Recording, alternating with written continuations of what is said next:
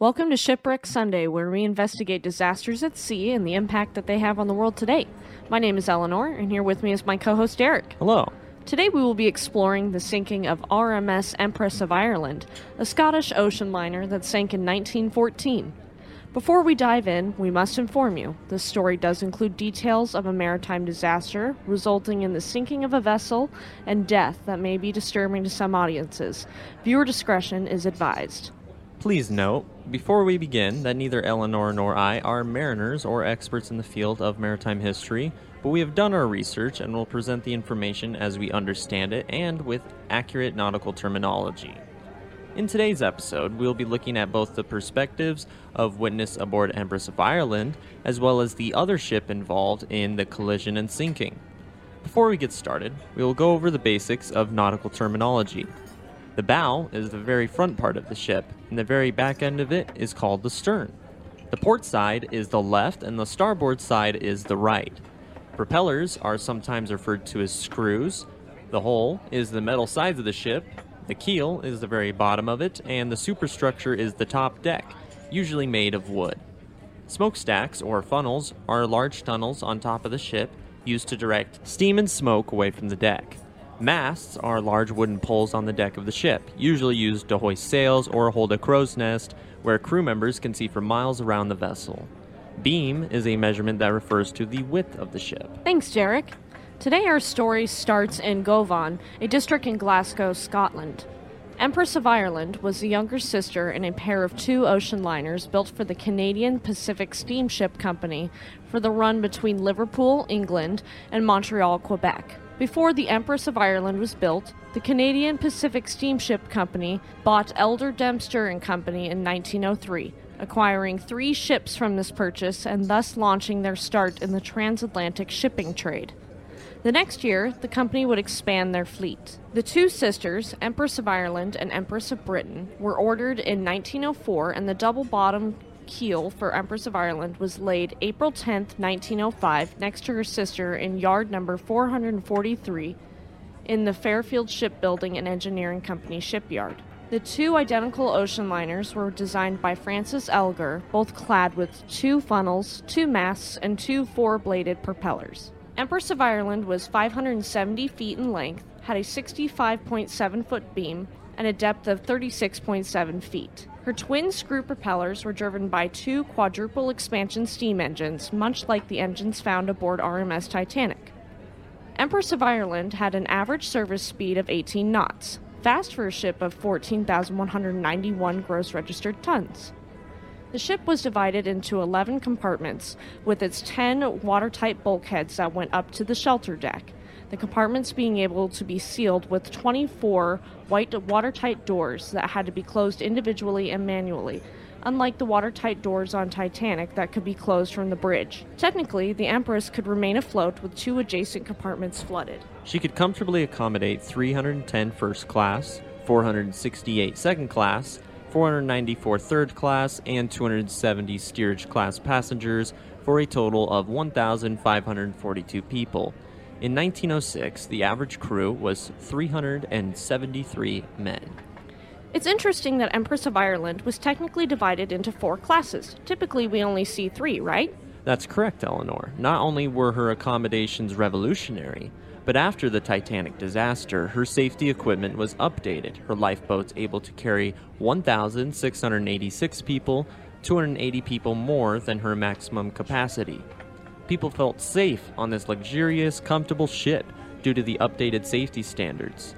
The first class passengers enjoyed two fully enclosed promenade decks, a music room, a first class cafe amidships, first class smoking room, and a grand staircase similar to the staircase seen on Titanic.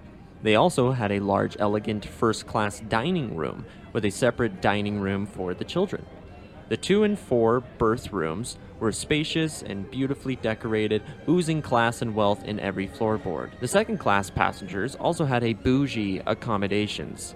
They had a large open deck space at the aft end of the lower promenade deck, second class smoking room, a beautiful staircase near the aft mast, and a large dining room that was beautiful but more average than the first classes. They also had a very night two and four berth cabins that could be easily transformed into first or third class cabins if need be. Third class and steerage class were mixed, with third class's cabins being just a tad nicer and more private than steerage. They had a large open space on deck with a children's sandbox, two smaller public rooms next to this large open deck, a third class smoking room, and third class dining room. The new steerage or third class cabins were more similar to second class cabins, and where the old steerage cabins were open spaces filled with bunks. Wow, sounds like Empress of Ireland really thought of everything. Yeah, it was very accommodating for anyone of any class type. Empress of Ireland's class system made her career a smash hit. Two months after her eldest sister, Empress of Britain, entered the service, Empress of Ireland left Liverpool for Quebec City on her maiden voyage. She departed for this maiden voyage on a Thursday afternoon on June 29, 1906, and the following morning she docked at port in Moville, Ireland, to pick up Irish immigrants before heading out to the open sea. On this maiden voyage, she carried 1,257 passengers, most of these passengers being immigrants. She was immensely popular among the immigrant class and would continue to be popular among immigrants until her sinking. On the morning of July 6, 1906, Empress of Ireland entered the mouth of the St. Lawrence River in Canada, the very tail end of the voyage. At Point au Pereire, she called for a river pilot in order to guide the ship into port. Pilot boats and tugs are often used in hazardous ports to guide ships in the safest routes to the dock. Empress of Ireland also dropped off Canadian bound mail, hence why she would be registered as RMS uh, Empress of Ireland, a Royal Mail steamer. The following morning, Empress of Ireland arrived in Quebec City, unloading passengers and cargo before reloading for her first eastbound passage, departing on July 12, 1906. For the next eight years, Empress of Ireland made these same voyages dutifully, alternating Canadian ports depending upon the season. She docked at Quebec City between May and October, and in Halifax, Nova Scotia, and St. John, New Brunswick between November and April. She'd make her final successful run ending on May 22, 1914, having already carried 187,100 passengers successfully both ways across the Atlantic Ocean. We have arrived at the final voyage and sinking of RMS Empress of Ireland. Just a reminder to our listeners that what we are about to discuss does detail the sinking of a vessel, and as well as death that may be disturbing to some viewers. Listener discretion is advised as we continue. After successfully stopping in Quebec City on May 22, 1914, Empress of Ireland loaded cargo and 1,057 passengers alongside 420 crew members. Among the crew is the new captain who had been promoted at the beginning of the month, Captain Henry George Kendall, and this is his first time navigating the St. Lawrence River in command of the Empress. Of the passengers, the lion's share of them are third class and steerage. 717 of them either re immigrating back to Europe or returning to visit family. First class only had 87 passengers booked, and among them were a few notable names of the time. New Zealand's 3rd Mounted Regiment Colonel Robert Bloomfield, his wife Isabella, and their daughter Hilda, stage actor Laurence Irving, and his wife and stage partner Mabel Hackney. Irving was the son of the famous Victorian stage actor Sir Henry Irving and been on an extensive stage tour of Australia and North America since 1912. Another member was a former member of the British House of Commons Sir Henry Seton Karr, who was returning home from a hunting trip in British Columbia. Henry Lyman, head of the largest pharmaceutical company in Canada in 1914, Lyman Sons and Company. He was bound for a much needed honeymoon with his wife Florence. An associate editor for the Financial Times, Wallace Palmer, and his wife Ethel. George Smart, who was the inspector of British immigrant children and receiving homes, Lieutenant Colonel Charles Tiley of the Canadian Army, and his wife Martha Tiley. The second class was booked at just over half capacity, with 170 people booked, a large group of them being members of the Salvation Army and their families. The Salvation Army members were traveling to London to attend the third International Salvation Army Congress. With all these people aboard Empress of Ireland, departed Quebec City for Liverpool on May 28, 1914 at 4:30 p.m. Eastern Standard Time. During the early morning hours of May 29, 1914, Empress of Ireland approached Point au Pereire, where her pilot boat disembarked to head back to the harbor. Empress of Ireland resumed her normal outward course of 76 degrees. Soon she sighted the masthead lights of SS Storstad that was approaching Quebec City going the opposite direction as Empress of Ireland. SS Storstad was a single funnel Norwegian collier, a collier being a bulk cargo ship designed to carry coal, and was roughly 440 feet in length weighing in around 6,028 gross registered tons, a little under half the size of Empress of Ireland. SS Storstad approached the Empress on the starboard side, port side for the Storstad. Empress of Ireland and Storstad first noticed one another in clear weather conditions before fog swallowed both ships whole. Both ships repeatedly blew their fog whistles, signaling to one another in the darkness. At 1:56 in the morning, Storstad emerged from the fog at the starboard bow of the Empress, and it was unfortunately too late for either ship to change course.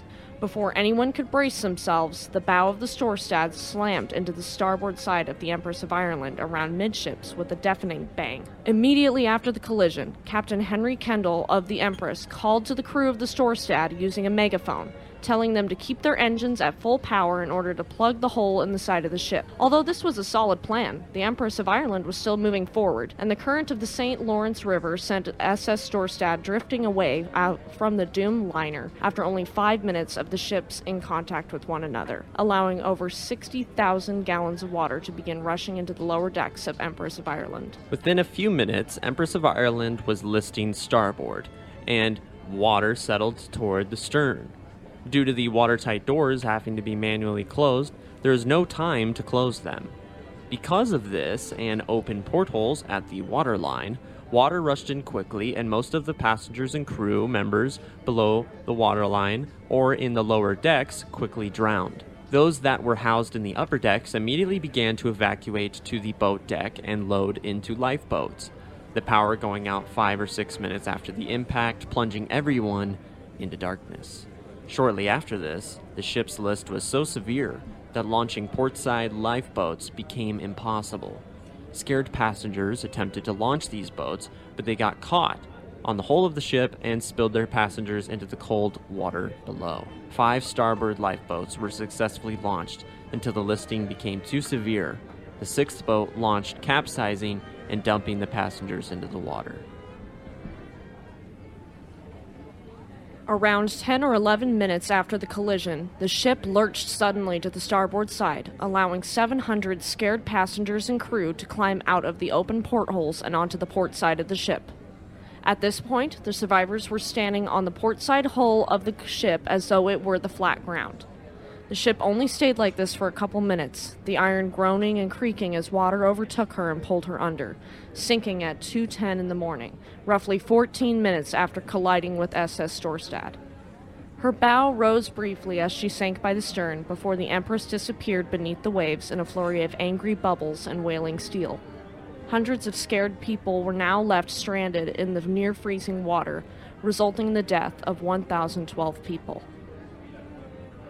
There were only 465 survivors of the sinking of the Empress of Ireland four children, 41 women, 172 men, and 248 crew. Most passengers were asleep at the time of the sinking and weren't even awakened by the collision, making escape for them nearly impossible. Most of the drowned were from the starboard side, where the collision occurred. After the collision, SS Storstad remained afloat and was not in immediate danger, and began lowering her own lifeboats to rescue those in the water. A radio operator at Point au Pereire, who had received an emergency signal from Empress of Ireland, had contacted two Canadian government steamers, Eureka and Lady Evelyn, both of whom turned en route to the site of the sinking. When Lady Evelyn arrived at 3:45 in the morning, there were no survivors left in the water, but 200 survivors that were on Storstad were transferred to Lady Evelyn, as well as 133 recovered bodies.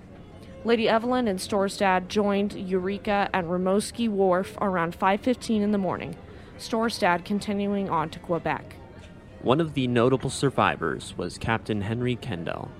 He was on the bridge during the sinking, and as the Empress sank, he was thrown from the bridge and pulled underwater as the ship went under. He eventually broke the surface again and clung to a wooden grate until crew members in a lifeboat noticed him. Pulled him into the boat, pulled him into the lifeboat, and he immediately took control of the situation and began the rescue effort of others in the water around them. The crew of this boat successfully rescued many from the water, and when the boat was filled to capacity, Kendall ordered the crew to row to the Storstad to offload the survivors. He and the other crew made a few more trips back to the wreckage, giving up after a couple hours since anyone else who was in the water would have surely drowned or died due to hypothermia at that point. Finally, after a harrowing rescue effort, Captain Kendall returned to Storstad, being loaded into the collier. Furious and devastated, Captain Kendall stormed the bridge and shouted at the captain of the store Storstad, You've sunk my ship. It's definitely understandable why he'd be so angry, and he wasn't wrong. Shortly after the sinking, an inquiry was launched, and newspapers reported from the inquiry at the time that if, quote, the testimony of both captains were to be believed, the collision happened as both vessels were stationary with their engines stopped, end quote.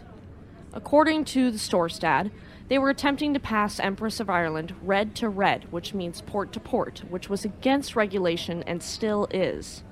According to Empress of Ireland, they were attempting to pass green to green, or starboard to starboard, which is standard procedure. Due to miscommunication and the conflicting directions, the two ships crashed into one another and the Empress ultimately sank. It is our firm belief that SS Storstad should be awarded with the lion's share of the blame in this disaster. Although we will not be relitigating the entirety of the inquiry into the sinking, we will sum it up for you. Ultimately, the inquiry found the same finding as us and fined the owners of SS Storstad $2 million to replace the Empress. SS Storstad ended up seized by the Commission, being sold afterward for $175,000 to Prudential Trust, an insurance company who was acting on behalf of A.F. Klaveness and Company, the shipping line that owned SS Storstad. SS Storstad was torpedoed and sunk later in 1917 during World War I. In the aftermath of the sinking on June 5, 1914, Canadian Pacific Steamship Company announced the chartering of the Allan Line ship Virginian to take RMS Empress of Ireland's place on the Liverpool to Canada route. She would join Empress of Ireland's remaining sister, RMS Empress of Britain, and the other ships acquired by the Canadian Pacific Steamship Company for this service between England and Canada. Virginian officially began running this service on June 12th of that year, embarking from Liverpool. June 12, 1914, was the next service date for the Empress of Ireland, if she hadn't been sunk. So, Eleanor, is there anything that could have been done to save the Empress and ensure that she would have been there for the June 12th voyage? Yes, actually. The ship ended up sinking so quickly because of three key points found by the inquiry. Number one, the Storstad hitting the Empress amidships. Number two, the failure to close the manual watertight doors and three, the longitudinal bulkheads that allowed cross flooding, increasing the flow of water and hastening the sinking. Open portholes were also another factor that hastened the sinking.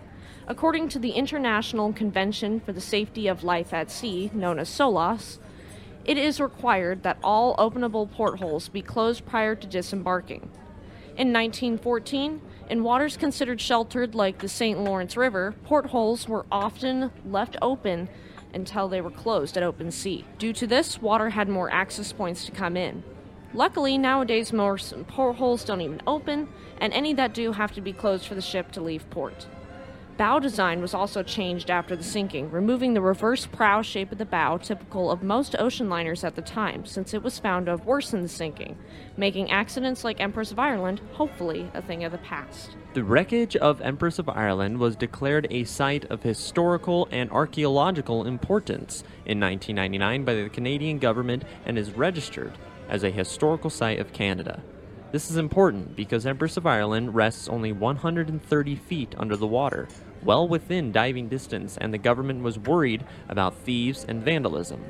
The dive is only meant for skilled divers, however, due to the cold waters and strong currents that has taken the lives of at least six divers as of 2009. So please, dear listeners, Do not attempt to dive the Empress of Ireland wreckage. This dive is meant for skilled dive masters. Last week, we talked about MV Wilhelm Gustloff and its unfortunate affiliation with Titanic due to its high death toll.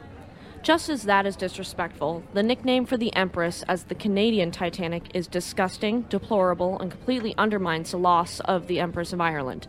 So please, fellowship enthusiasts, let this nickname become a thing of the past. The victims of RMS uh, Empress of Ireland and the victims of RMS Titanic deserve their own separate representation and acknowledgement in order to bring light to both disasters instead of distracting from one using the other. This episode hopes to commemorate the memories of those lost on the Empress of Ireland and to keep her story relevant. Thank you for tuning in to Shipwreck Sunday.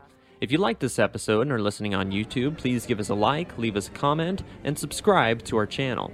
If you liked this episode and are listening on Spotify, Samsung Podcasts, Amazon Music, or another podcast service, please subscribe for more content and leave us a five star review, as it does help us reach more listeners like you. Tune in next Sunday for the story of the infamous RMS Lancastria, a Cunard ocean liner that sank during World War II and is estimated to be the largest single vessel disaster in British maritime history. Don't forget to check out our sister podcast, Slasher Saturday. Have a great week, and we'll see you next time.